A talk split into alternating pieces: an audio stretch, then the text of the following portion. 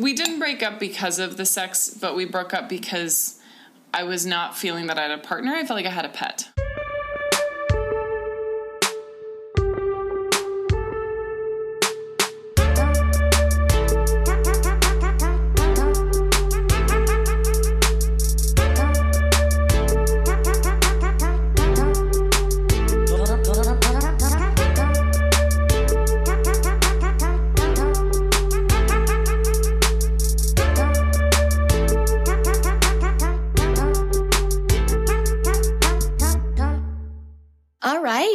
Back to another episode of Dear Men.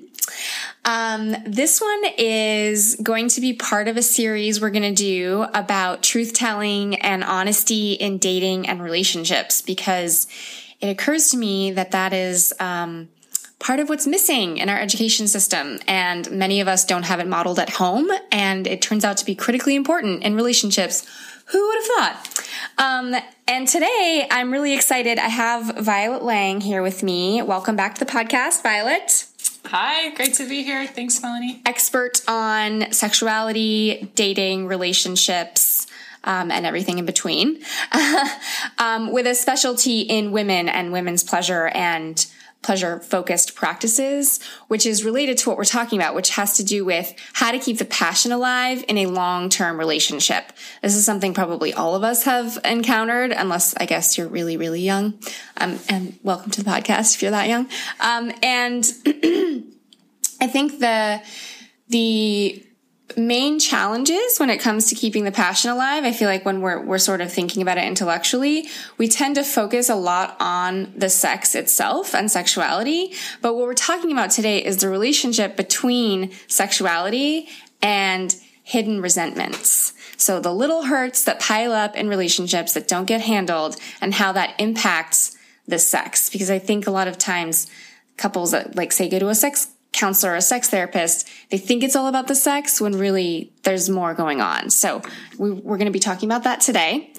Um, and I would love to start with um, just your experience on a personal level with with the topic because I think you have some interesting background. Absolutely. So I was in a six year relationship. We were married for almost five years, and we were dating slash engaged for about one and a half years and the sex was really a problem in that relationship but there were other underlying problems that contributed to the sex being a problem because I met him when I was 21 and mm-hmm. I did not have skills or tools for how to communicate. I was very sexually, you know, repressed and kind of shut down. And then I also was a chronic people pleaser. Mm. I did not know how to speak up for my needs. I didn't even really know what my needs were. Yeah. Uh, and I also didn't trust myself. I remember the first time that I started working with a coach, I was 27, and she was like, Well, what does it mean to trust yourself? And I had no idea. I was like, I've never even thought about the concept of trusting myself. Like yeah. It was just a foreign language. So I myself had a lot of work that I needed to do. And then he had his things that were challenges for him as well. But we probably had sex less than five times in the last three or four years of our marriage. Whoa. Like maybe once a year. Whoa. Uh, and we were in our 20s when everyone says that you're supposed to be having lots of sex. Yeah. So, um, yeah, a lot of emotional and relational and sexual challenges in that experience. And did you know, I'm curious, like at the time, like, were you aware, like, this is a problem?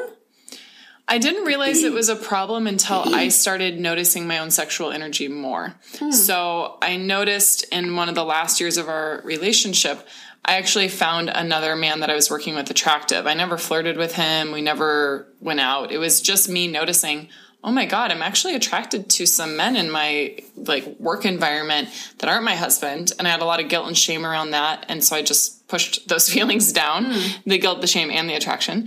And then I just told myself, well, I'm in I'm in this marriage and I had kind of known that we had issues, but I just thought, well, this is my cross to bear. This is my relationship. I chose this. You know, I have to be in this forever.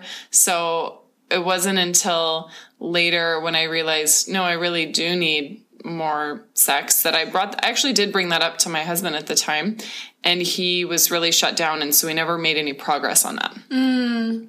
How did you bring it up? I'm curious. Not very tactfully. um, like I would be drunk and I would say, I want you to have sex with me. I want you to want me. Like we never have sex. And I would probably not say it in a very loving way. It was more of like a demanding and probably shaming too, which didn't help. Like, why don't you want me? Or why don't you want to have sex more? And um, I've experienced someone saying that to me, so I know how damaging mm-hmm. that can be. So mm-hmm. that was not helpful. And then I would initiate sometimes, like, kind of, you know, initiate the process, uh, but it never.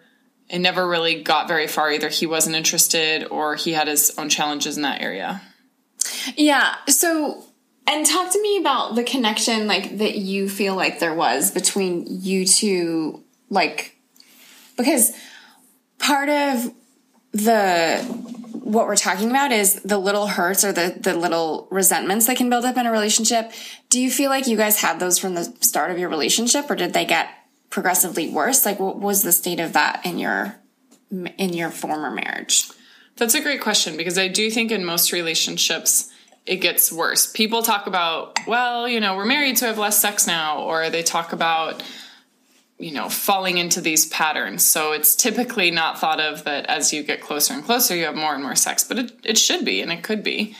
We we weren't experiencing a lot of little hurts. That wasn't my experience. It was more some resentments of feeling that I didn't respect my partner. Mm. So I've been in relationships where the partner was really sarcastic and biting and and unintention, unintentionally belittling and things like that and that caused me to pull away sexually and otherwise but in my first marriage what caused me to pull away sexually and otherwise was feeling that I didn't respect my partner mm. and feeling feeling that I um a bit helpless like I didn't know how to fix the fix the situation so I just kind of mothered mothered it instead mm. of being a partner. Mm. Can you talk a little about why you didn't respect him Yes, I lost respect for him over time because there was a lot of there was a lot of not taking responsibility for his life. Okay. So if there was a problem, it was, oh, this thing is happening and it's so annoying and I don't know how to fix it. So for instance, when he was looking for jobs at one point, he was like, the HR person contacted me, but I don't know what to say. Will you write the email for me? So I was doing things for him beyond the scope of mm-hmm. a wife mm-hmm. in my mind. Um, and I was really taking care of him. You know, I did all the cleaning, I did all the cooking, I worked more hours, I made more money than him.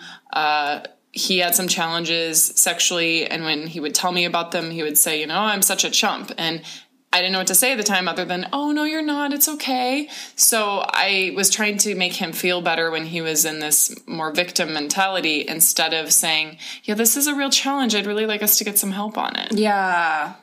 Yeah. Let's, let's like pause on that for a second because I think that, um, can we talk about the challenges? Yes. Okay. So he had some issues with premature ejaculation. Yeah. And this was, um, this was I'm guessing for you something that you maybe thought would get better over the course of the relationship or you thought would change, but then it didn't. Is that like kind of right? I also didn't know it was normal. I mean, okay. he was only my second partner and my first partner we had only had sex one time in our whole relationship. We basically had sex and the relationship ended. Okay. Um, so I just didn't know. I had no idea what was normal. Uh, I had no idea that this was something that could be fixed or solved. I think I didn't assume it was going to get better. I assumed that my needs didn't really matter. Oh, okay. So the reason you would say like, "Oh, it's okay, it's okay," was because it was like, well, maybe it's not important that that's fixed or solved. Yes. Okay. And did that that did that mentality hold over the course no. of the Okay. no, I mean because when when I was, you know, maybe 26, 27 after we had been married 3 or 4 years, I started realizing wait, I really do have this desire. I my desire woke up in mm. my mid 20s and all of a sudden my needs that I had said were not important all of a sudden were very important. And I had done a lot of things clever not so clever things to suppress my needs like i was a workaholic i ran i ran a marathon and ran a lot i was doing a lot of things to use my sexual energy that i didn't know until now that i was suppressing a lot of what would have been a normal desire for human connection and, mm. and for sex mm. And so would you say that as your desire was waking up that's when you started to feel more more resentful of the sex not being what you wanted? Yes, the desire was awakening. I was becoming more and more resentful and also realizing, you know, this isn't this isn't normal. Not that I mean everything is normal in its own context, but I started realizing, okay, if we're having sex once a year, that is not normal. So, would you say there was a connection between when your desire woke up and the resentment starting to build? Yes, it happened in parallel because my desire was awakening and I was realizing I did want to have more sexual closeness and experience with my partner. And then at the same time, my respect for him was decreasing. And I, I would guess that for a lot of men, when they're stuck in a place of shame or stress or feeling just not enough in their life, that they don't feel the same virility or penetration, penetrating the world, sort of like, yeah, you know, mm-hmm. yeah, I'm a man, yeah, and I take what I want, or not. Obviously, that sounds a bit bad, but I go after what I want. So he was really missing the I go after what I want. I was feeling resentful of doing what I felt to be everything in the relationship, including emotionally caring from him for him beyond what was healthy. Mm and and I was my needs were waking up at the same time, so it's kind of a perfect storm. Mm-hmm. And so, and you you guys ended that marriage. That yes, it was about a year and a half between when I started asking him for more sex and we got separated. Uh, we separated and then got divorced, and we did go to a couples counselor a few times, but he was not really open to that. So the counselor said, "I don't think you guys should come back," because he was he, your husband. He, my husband, oh, was okay. my ex husband was like yelling most of the session and having a major reaction. All of his suppressed anger really, wow, really came out. Yeah, which was very out of character for him. So, oh my um, god, yeah, this is a so, whole other episode. I'm yeah. fascinated by that interlude. yes. Um, so yeah, it, we didn't break up because of the sex, but we broke up because I was not feeling that I had a partner. I felt like I had a pet. Mm. Wow, there's a soundbite right there. um, okay, so I want to kind of fast forward a little bit to you did a whole bunch of work on yourself. You did a lot of personal growth work. You dealt with your own trauma. You have a trauma background and now you're in a another marriage and it's completely different. So I'm wondering in this relationship, what is different when it comes to um, that connection? Like, I guess what I'm asking is, do you notice that also in this relationship, when there's little hurts or resentments, that it does impact you and how open you are sexually to your man? Yes. And before I get into that, I just want to say one quick thing about my first marriage because there were a lot of gifts in that relationship. I felt very safe emotionally and otherwise in that relationship, even though there wasn't a lot of connection. And because there wasn't a lot of sex, I didn't have to deal with my own suppressed issues with sexuality. So I just want to give thanks to my my first husband because he did provide a really safe space for me to really focus on my career and accomplish a ton of things and not have to work on these other things and and who knows if I had the skills that I have now and he had skills that he didn't have then if we would have still stayed together but I just I do have gratitude for what I learned from that experience because a lot of what I learned in that experience I use when I am coaching the women that I work with mm. now and mm. working with the women I work with and they helped me build a totally different relationship with Jason my my current husband mm. so my relationship with Jason is totally different. We have a very flourishing, healthy sex life. Of course, we have things that we're always, you know, working on and improving because who doesn't want more and more and more and mm-hmm. deeper and deeper and deeper and better sex? So that's great. But it is hands down the best sex of my life consistently time after time after time yeah. with him. And it does keep getting better. So that's amazing. But I do notice that if I am not being forthright with him about what I need, what I want, something that's bothering me, then I will just slowly start to pull away mm-hmm. and use my friends or work or other things as outlets for my my love, you know, mm. my heartfelt connection, my passion. And so we have a pretty clear policy that if we have a resentment, we share it with each other and we clear that resentment. We have something called the couple bubble, which Stan Tatkin, who's a psychologist, came up with, and he has some great books about attachment. But we don't say anything to anyone else in our life, a colleague, a parent, a friend, anyone that we haven't already shared with our partner. Mm. So if I was upset with Jason that he, you know, said something hurtful to me, I could never tell a friend, oh my God, Jason said this thing to me that was hurtful until I had cleared it with Jason. I didn't have to ask for his approval to tell my friend, but I needed to bring that information to him first so he had the opportunity to fix it and repair it with me. So that's been so helpful because then I know that he's not talking with one of his friends about something I said, and I'm not talking about something that he did or said with someone else. It's like go to the spot where the pain is and heal it then and there. Mm. So, yeah, that is the that is the thing that most of us are not doing. Um, most of us are not going to our partner when our feelings are hurt and talking about it. Um, I'm guessing that's true for the women you work with as well. And are you, do you find that that that kind of withholding is impacting their sex lives too? Yes. Typically, if a woman is withholding how she feels, anyone, not just a woman, but I find it's more common with women. If we're re- withholding how we feel, if we're not speaking our truth, if we're walking on eggshells, if we're disempowering our partner by being in the mom mom mode in the relationship, then we are not feeling open. And conversely, if the partner is critical or not appreciating us, then we're also not going to feel open. Mm. So there's also the flip side of this of where the partner is kind of biting or hurtful. And the feminine thrives on appreciation. If i can tell just a quick story i did a workshop with Sheila Kelley the founder of s factor and she led us through a process where we got in touch with some of the pain from our past and she had one of us go like to talk about it. But her process was really interesting because we weren't really talking that much about the pain and i was a person who who went. So i sat in the middle of the circle of about 30 women and instead of talking about what had happened to me and processing it the way that you would in maybe a talk therapy session, she said, just feel it in your body and have your body take the shape that it wants to take. And so I got into a little ball. I kind of curled into a little ball. I was sitting upright, but I was holding my knees.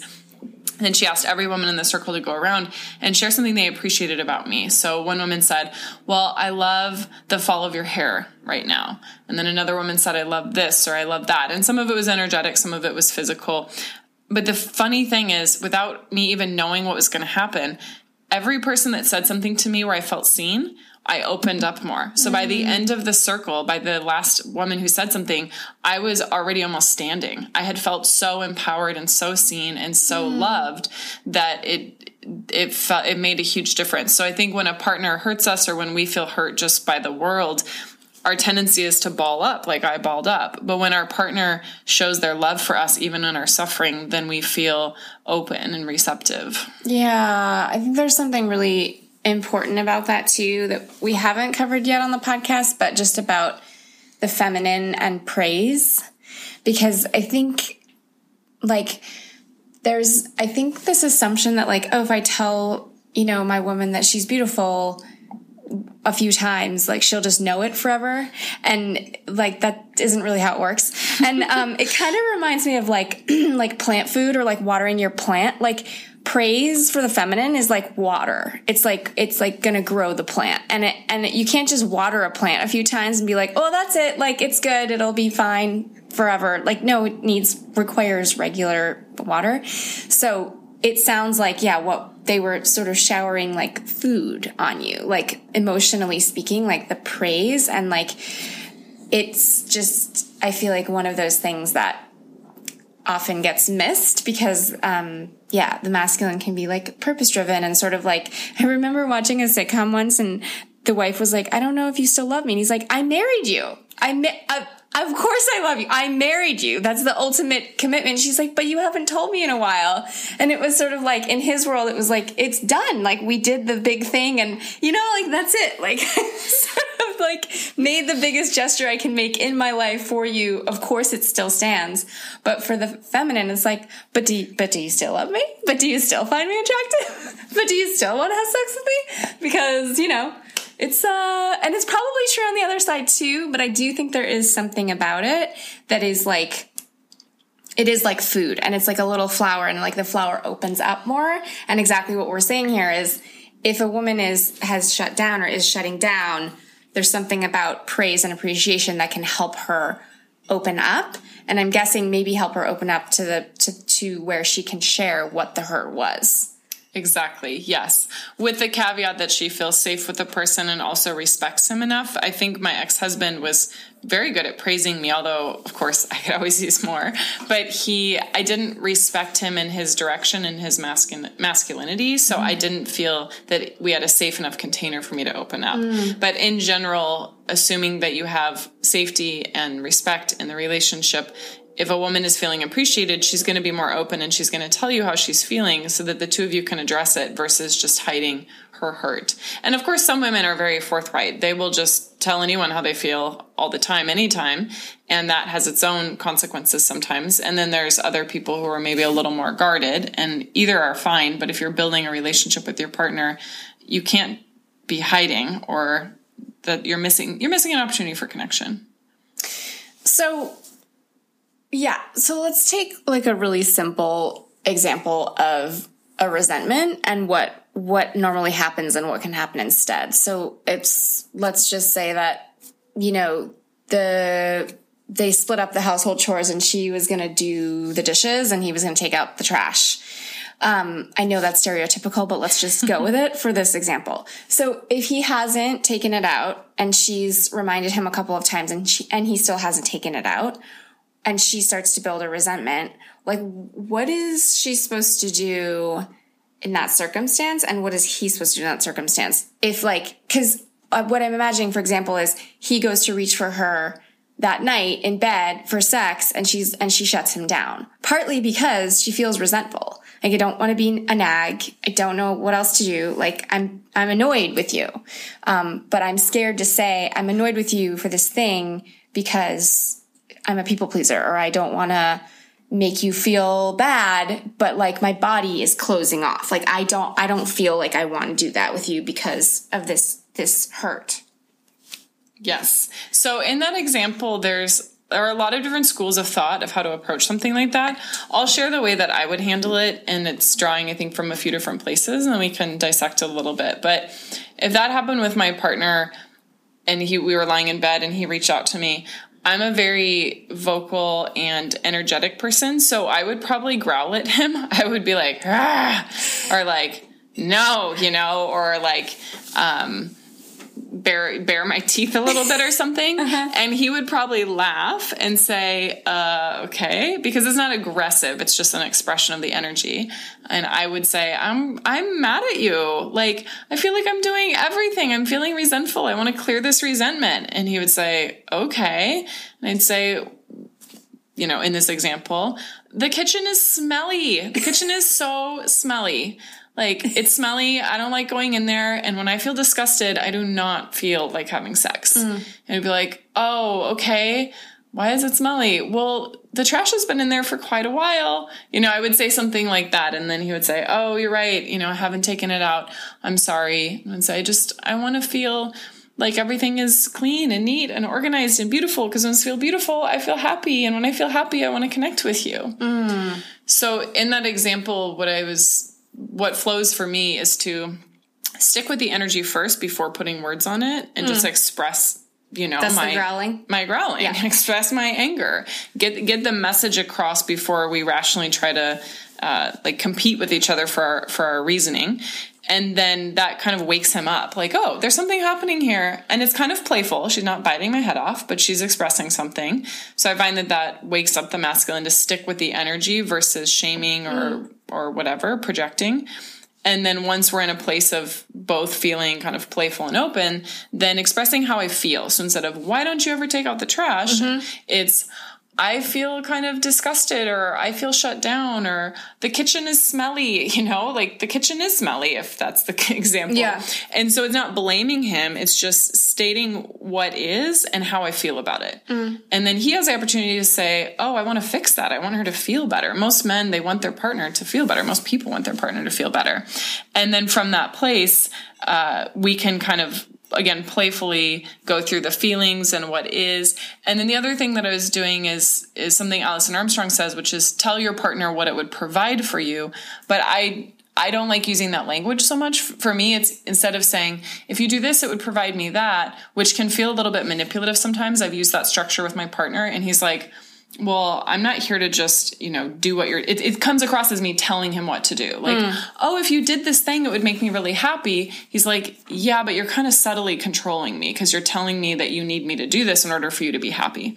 So my version of that is to say, you know, this is what I really love about having a clean kitchen, a, a non-smelly kitchen, mm-hmm. is it makes me really happy, and I love it when it's happy, and when things are really pretty, then I can, you know, I wanted, I want everything to be beautiful, and when everything's beautiful, I just want to connect with you and make love, and you know, so it's from this place of of how I this is this is what's what is this is how I feel this is how I want to feel mm-hmm. and this is like the benefit for both of us mm-hmm. but it's it's done in a in a playful tone and eye contact is really important. Whenever there's a, a resentment it's typically a, a held charge in our nervous system. So we can use all the right words and quotations but if we're bracing or if we're not connecting with our partner then they're not going to receive it in the way that we want. Yeah i mean i think that's sort of the the part of the reason that a lot of us will hold on to a resentment is because sharing it feels really scary. Like, excuse me, like I'm going to say it and then he's going to attack me.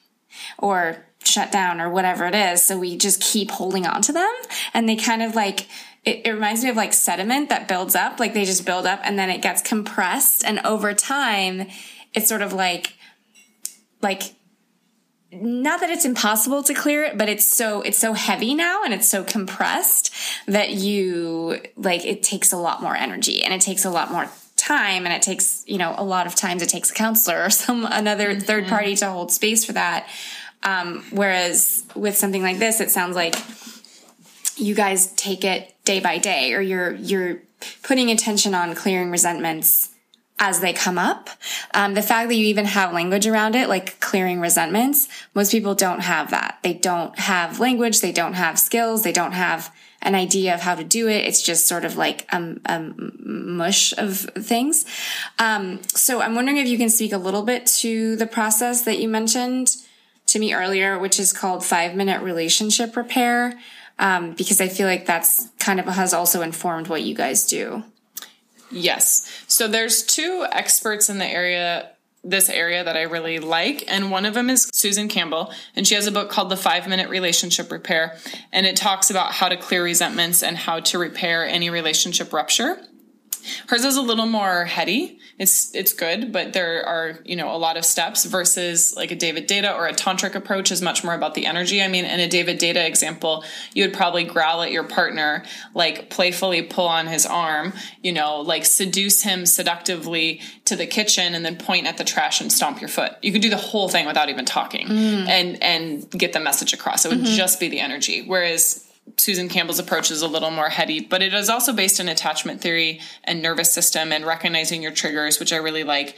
And then I also just want to mention the Imago, and Imago is a system for clearing resentments and having dialogue and being heard that uses a lot of mirroring. And that is by uh, Harville Hendrix mm-hmm. and his book, Getting the Love That You Want. So both of those are really good resources. But it's basically saying, you know, I'd like to I'd like to talk with you about something. Is it a good time? This is the Susan Campbell thing. You know, I, I'm getting triggered about this thing. This is my story about it. This is how I reacted, but this is how I really felt. And this is my fear. So it's basically taking the layers of the onion piece by piece. Like, hey, can we check in about something? Um, this is what happened. I got triggered. This is my story. This is what I did to you with, you know, as a result of that. But here's what I was feeling, and here's here's what I really um, was afraid of it all comes down to vulnerability. Like, can you express the energy and then get to the vulnerable piece, which is this is how I feel. Yeah. This is what I, this is how I want to feel. Yeah. And I'm curious since you do work with a lot of women um, in varying stages, so single women all the way through married mm-hmm. women.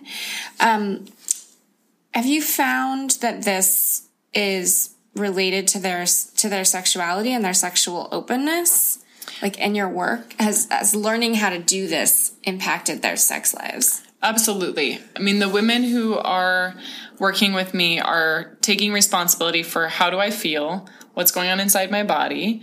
Oh i'm responsible for getting my own needs met oh, I get to choose how I want to show up in relationship.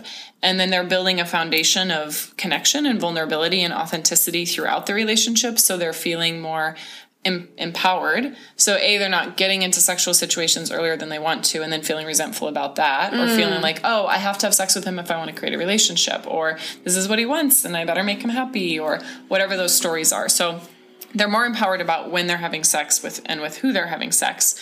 They feel more trusting and safe in their relationships because they're not hiding anything and they're not walking on eggshells and they're recognizing, wait, I'm an amazing woman. I'm going to be in a great relationship, whether this or something better. So why hide my truth? Because if this isn't the right person for me, then I better figure that out sooner rather than later. Of course, from a place of deep compassion and, and all of that. So there's just more authenticity, vulnerability, and trust throughout so people can make better choices about sex and about partners and then also within the relationship, you've built then this beautiful foundation that the guy knows, oh, wait, I can totally trust my woman. Like, she's not going to go, in quotations, you know, crazy on me or be holding all these resentments. Like, I'm going to always know where she stands. And she trusts me enough to bring how she feels to me. And so there's just a baseline of the man feeling that the woman trusts him and that the man feeling that the gift of the woman sharing her emotions and what she needs so that he can make her happy and that he can be the, the sort of partner that she wants. So most of the women in my program are like, oh my God, I've, I've had the best sex I've ever had before. This is great. I mean, we also do a lot of embodiment practices. That really helps, um, and they they know um, more about their body and feel more connected to their body and have released a lot of hurt and old trapped emotions and you know old stories and limiting beliefs. But beyond that, there's just deeper connection and for women typically a deeper emotional connection leads to a deeper sexual experience although mm-hmm. not always the case oftentimes that is the case and then women that are already in relationship before we start working with them before i start working with them a lot of times they they pivot in the relationship. They get the relationship to a different point where they are feeling heard they are feeling listened to they're respecting their husband in ways that maybe they weren't before and they the couple starts having better sex more frequent sex. Um, the woman feels more playful more in her feminine more likely to seduce her partner in that way. Because for me if i'm feeling resentful of my partner I am not going to want to put on some sexy lingerie and do a dance for him mm-hmm. because I'm thinking, you don't get this. Uh uh-uh. uh Like, I'm pissed at you because of this thing. Mm-hmm. Um, but if I'm feeling really good about myself, it's not even so much, oh, you know, my husband had a long day. Let me do something nice for him my dance for him is just an expression of my love for myself and i just want to give from the overflow. It's mm. like oh well i'm feeling sexy and saucy tonight. Like let me let me wear something sexy and saucy because that's what i want to wear and he benefits from it. So it's a radical act of self-care to clear your resentment so that you don't have to carry that around and then you can freely give more your sexual energy to your partner. Mm. i have a question about the man's role in this. Um, and that's related to the the noticing of the withholding. So a lot of times a man can tell that there's something going on and he doesn't know what it is and he doesn't know why, but he can feel that there's some charge and he's kind of like, maybe he's walking on eggshells or he's like, guess I'll go in the other room for a while. Like, I don't know what's which makes it worse, which makes it worse. so I'm wondering, yeah, in your relationship, is it common for uh, Jason to be the one that's like, "Hey, what's uh, going on? Like, what what's happening?" Or are you the one bringing it up more of the time? Nine times out of ten, I'm the one bringing it up. Okay, because I have grown so uncomfortable with feeling uncomfortable in the relationship that I just won't tolerate or indulge myself for longer than needed. Of course, I'll be triggered, and sometimes it, it's not in the instant. It might be a few hours later. But in general, I try not to let it go that long. And a lot of the things we've been talking about are more like the dishes or the trash. Sometimes there's much deeper, deeper seated resentments like, I don't feel you come on to me as much and I want to feel desired or I really want to feel you more in your power. I feel like I'm, you know, working harder than you are and that makes me feel resentful. Some of the deeper level things sometimes will take me a few weeks to even feel like, oh, this is really what's going on. I mm-hmm. might be mm-hmm. bickering about these other things, but it's just a symptom of the deeper thing that I want to express. So I don't always catch it in the moment, although I try to. And I once I do have the awareness, I don't like to withhold that from my partner because it feels too reminiscent of my first marriage and I just don't want to go there again. So it's like I see the the bomb ticking, whereas before there was just a lot of landmines and I just didn't realize it. Mm-hmm. Now I can kind of see, oh, something is activated. If it's on a countdown, if I don't bring this up, then mm-hmm. then it might escalate in some way. I might shame my partner. I might project onto him. So I, I think it would be great if men notice and check in. Sometimes women's responses will be, I'm fine, it's nothing, which is not very helpful. No, it's not. so we can talk about that in a, mm-hmm. in a moment. Um, it feels nice to be checked in with, but I don't expect my partner to because I have full responsibility for my triggers, my feelings, my needs. And so if I'm needing something and he's not noticing that I want something different from him, then it's up to me to bring it up. So that's just my approach. Although I know a lot of women I work with are like, oh, but if I'm the one hurt, I shouldn't have to tell him why he hurt me. Like he should know that and he should come towards me. And I, I get that, but I think that sometimes we expect our partner to read our mind and they just don't they don't know. And also, my partner is very introverted. He's very internal and he's not as externally wired. So he just doesn't notice always if I'm feeling off. He's in his own processes and, and that's okay. Yeah. And there's something I just want to speak to since this is my experience, which is, um, I was attacked a lot by my mom when I was growing up. So my assumption is if I say anything that could possibly be construed as criticism in any way, the other person will attack me. And I've done a lot of work around it and it's like a lot better now. But for me, if I'm acting weird and my partner says like, Hey, you're acting a little weird. What's going on? Which is really different than, Hey, is everything okay? right? He's saying, Hey, there's something going on. Mm-hmm. What's going on? I feel safer telling him what's going on. I feel, I feel safer. So for me, it doesn't feel like oh, he should be the one, like I'm the one who has a resentment. He should be the one to ask me, or I'm the one who got hurt. He should, there's no should for me. It's just, oh, he does want to know. And then I feel safer sharing. So for me, uh, I would just like to put that out there to the masculine that I really love when the man notices. And I think a lot of men notice and don't say anything yes. because they're scared or because they don't know what to say. But for me, I just, I wish that more men knew that, that I, I would love for more of that of like, Hey, I noticed there's something that doesn't feel right. What's going on? Which doesn't leave room for like, oh no, everything's fine. It's like, I have felt and noticed. I can feel that there is something off. What's going on is like, that feels very masculine to me and very much like, I'm here and I want to know, you know, tell me. yes, I love that too. And I think that's really important. And I love your distinction of not just asking, is everything okay? But saying, this is what I'm feeling or noticing, naming what is, and then the partner can respond to that versus just a generic, are you okay? Because if someone says, are you okay? It's almost conditioned in our society to say, yeah, I'm fine. Like, how was your day? It was good. Most people aren't like, well, actually, this thing happened, and then I found this awesome thing. Like, we're just used to these flat responses. So I love that distinction, Mel. And one thing that Jason does that I really do love is that he, there's many things he does that I really love, but while he doesn't always ask me, "Hey, what's going on?" because I'm also very expressive and I probably catch it sooner than than he does, he does communicate a lot with his presence, and so he'll come up to me and give me a hug or put his hand on my shoulder or you know, stroke my hair a little bit and say, "And how are you? Like what's alive for you?" and and what else? Tell me more. So he's very good at drawing me out in that way. He just typically isn't good at it's not that he's not good at, but he doesn't often like call me out on my withholding because either I notice it first and I share, or um, he probably maybe actually I don't know. I was going to project or hypo- hypothesize that he feels a little more uncomfortable doing that. Mm. Yeah, I think that's a really good point though, because there's a lot of ways to communicate, and some of them are with words, but some of them could be coming up and and giving her a hug or doing something physical and saying like how are you? Mm-hmm. Actually, like stopping and being present and asking, how are you? What's going on? That's, you know, can be just as effective as sort of naming it, like we said. And I want to encourage the masculine to not give up because when I'm in a, I'll just call it a prickly mood, when I'm in a prickly mood where I feel resentful or I feel like isolating or something's going on that I haven't had the courage yet to bring up to my partner, and even him just saying, I'd really love to connect. Jason will say that oftentimes, like, I really would love to connect.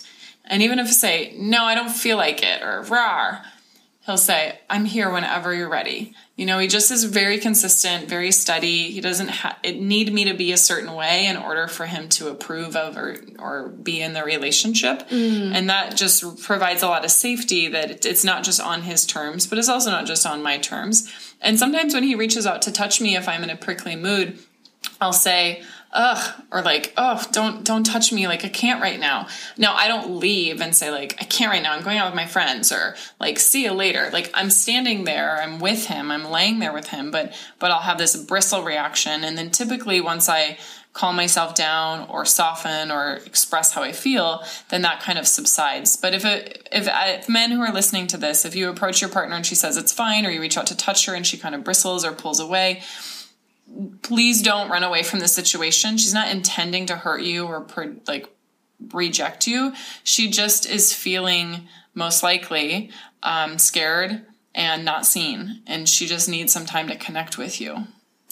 Yeah, and I want to just touch on that since you since you mentioned it with the the women the woman's responsibility in the situation because you you mentioned the women you work with and a lot of what you talked about was they have spent time becoming embodied. Mm-hmm. They have spent time learning about their how they feel feminine.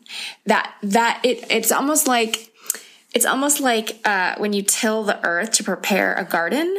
It feels like that to me. Like a lot of the work that you do with women feels like preparing the garden because you know, I just don't want this to come across as like this is all a man's responsibility or this is all on the masculine because it's not. And a lot of the times I think the the ways that let's say women are communicating about resentments can be very like they're in their masculine and they're and it's from their head and they are shaming. We've used a lot of words like shaming, but I want to ground it in reality, which is like, God, you never take out the trash. Why don't you ever take out the trash? You can't do anything right. Like that's shaming and angry and from your head and not at all what we're talking about. Mm-hmm. So can you speak a little bit to how you help the women you work with step more into their feminine and, and become um, it's not softer in their approach, but I would just say, yeah, more feminine in their approach. Um, and I just want to say, as I ask that, I, it is equally feminine to growl as it is to be a soft pink princess. Like I think the word feminine in our culture is often conflated with soft pink princess, and that's not what I mean in this circumstance. I mean embodied, you know, feminine in sort of the like more consciousness minded way of saying it. Yes, I'm so glad you made that distinction because being feminine is not just about being sweet or pretty or all those things. Yeah, I'm very fierce in my feminine with Jason growling or playing or um, expressing how I feel but it's from an embodied place, which I think is the difference. When a woman is in her body and communicating energetically, physically, or with words, the transmission is so much deeper and the man can feel her heart. Mm. When he can't feel her heart, if you can't feel a woman's heart, it's scary. If you can't feel anyone's heart, it's scary. If you saw a man across the street who had a ton of sexual energy but no heart, you might be like, ooh. You also might be like, ooh, you know, a bit scared. A little, feel a little scary, yeah. yeah. Or if, if there's a woman who is just in her head blaming or shaming and there's no heart, then ooh, that's frightening. Or if she's just being super seductive and sexual, but there's no heart, then it feels manipulative. So the heart is so key, and the heart is part of embodiment. But I think of it as getting in your physical body, noticing your reactions, your triggers,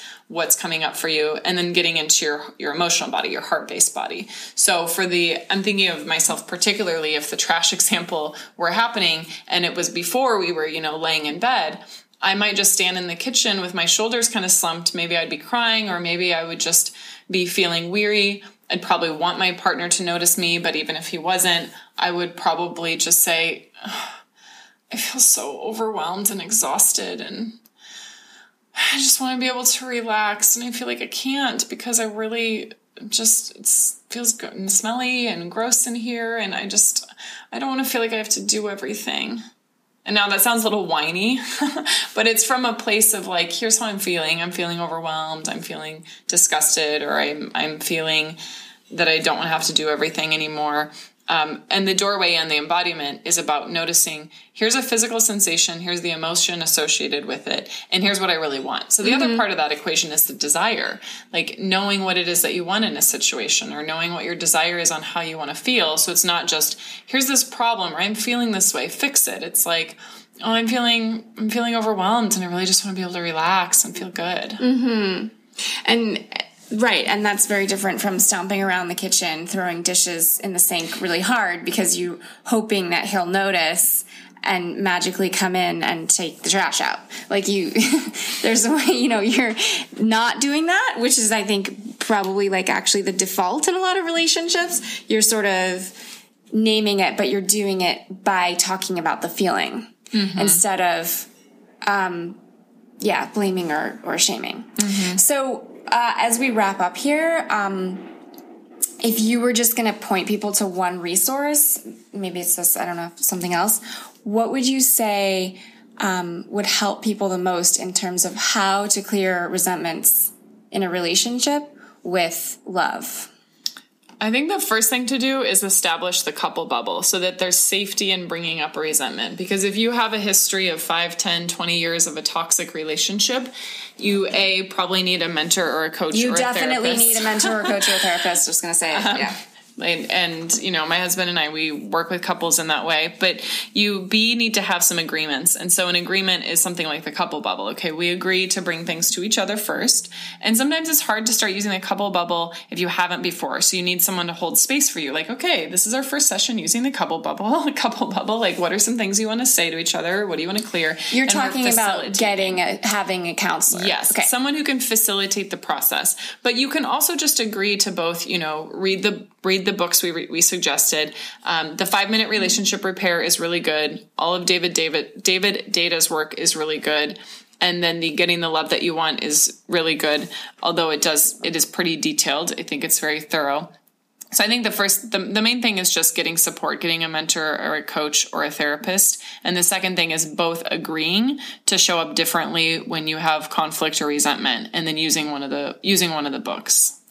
Yeah. And I think just as a as a as an overall frame, I think um, safety in bringing things up is critical for both parties. So just the awareness and the consciousness about that that that that runs very deep. So the the fear of bringing something up and being attacked for me runs limbic. It's very, very deep. And for many people, that's the case as well. So it's sort of for all of us to just have compassion for each other that many times it's not like our partner wants to withhold from us or we want to withhold from them, but like there's deep seated terror that if we do bring something up, we'll get attacked or left. Mm-hmm. So that's part of why it's a really good idea um, to have a third party that holds space uh, as an investment in the relationship, even if you're not having big fights yet.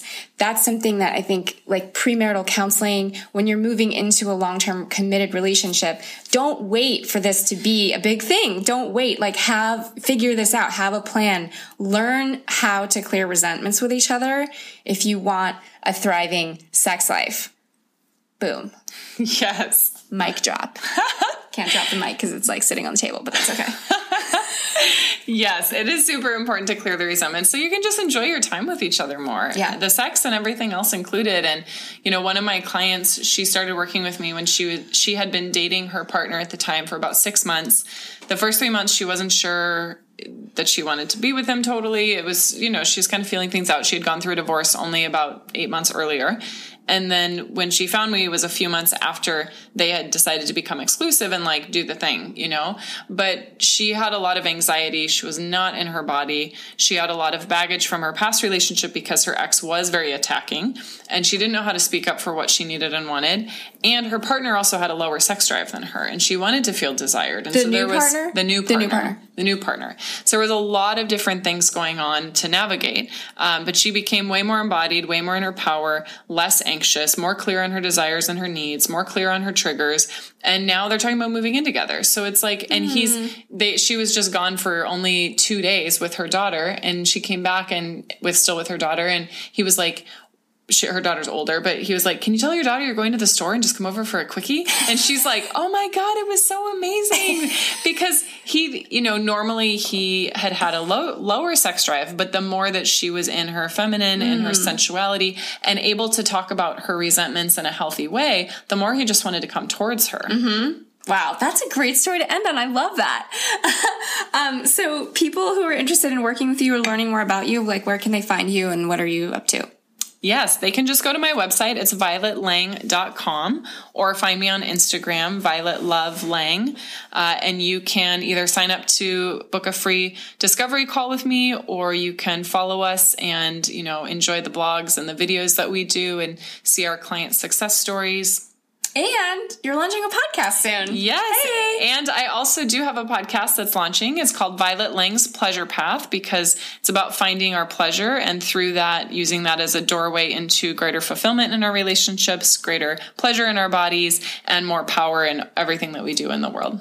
And also making it easier to talk about resentments Yes. in a sexy way. Yes, because when you know that your pleasure is very important, anything that doesn't feel pleasurable, like holding a resentment against your partner, you don't want to carry that. You're Yeah. like, hey, we let's just talk about this, or Yeah. growl about it, or do whatever. Yeah, cool. Excellent. Okay, any last things you want to share before we wrap? Just that it's really sacred and really important to speak the truth in a loving way. I think we have a culture that thinks of relationships as somewhat discardable. And I admit that sometimes I have treated my relationships as discardable. I can't tell you how many men I dated for just a few months where I never really spoke my truth. Of course, they ended up ghosting me, the relationship, and it didn't end up working out. And I could have just been mad at them of what a dick. He didn't, you know, call me back or he just blew me off or whatever. But if I think about it, he was ghosting, but I was ghosting myself. I wasn't showing up in the relationship authentically. And so there was nothing to build, mm. nothing to build there. So it's just really good, amazing, meaningful work when you can clear a resentment because what you can do in a relationship, then you can do in all the other relationships. Now I can do that with mm. my employees. I can do that with my friends and there, I, I will just say also, there may be certain relationships in your life where the level of, of distrust or discomfort is quite large and you may not choose to take on the mantle of clearing resentments with certain people that you might not feel safe with. If Yes. someone Yes. has a history of manipulating your emotions or manipulating your vulnerability, using it against you, belittling or shaming you, gaslighting you, uh, this isn't something to try with them. This Yeah. is the underlying agreement and assumption that they care about your safety and well being, that they are taking responsibility for their own part of things, and they're not just projecting or manipulating. So Yeah. I just want to share that as well. But for someone who really does care, um, why not try to fall in love more every single day? Mm-hmm. Why not see what your partner is capable of and what you're capable of and how deep you can go? I before we recorded this podcast, I was just sharing with Melanie. I was like, I'm so in love with my husband today. It feels so good. And it's it just catches you by surprise sometimes. He was gone for a few days and when he was gone, I was in my car eating cashews on the way to an appointment and I had been really hungry all day. And I was eating the cashews and it reminded me of feeling really hungry and then having food. And it reminded me of Burning Man because a lot of times we'll be out, out, out and about like all day biking around, seeing the art and we'll get back to camp and we'll have nuts or we'll have some good food. And I thought, oh my God, I just ate a cashew and I fell in love with my husband again. and today I, you know, today I was about to record this podcast with Mel and I thought, oh, I just fell in love with my husband again. So who doesn't want to feel the butterflies and the excitement all you know as it keeps going. And we've been together over three years now. So it doesn't the sex doesn't have to decline. It may obviously change but it can deepen and get mm. better and get richer and get more connected.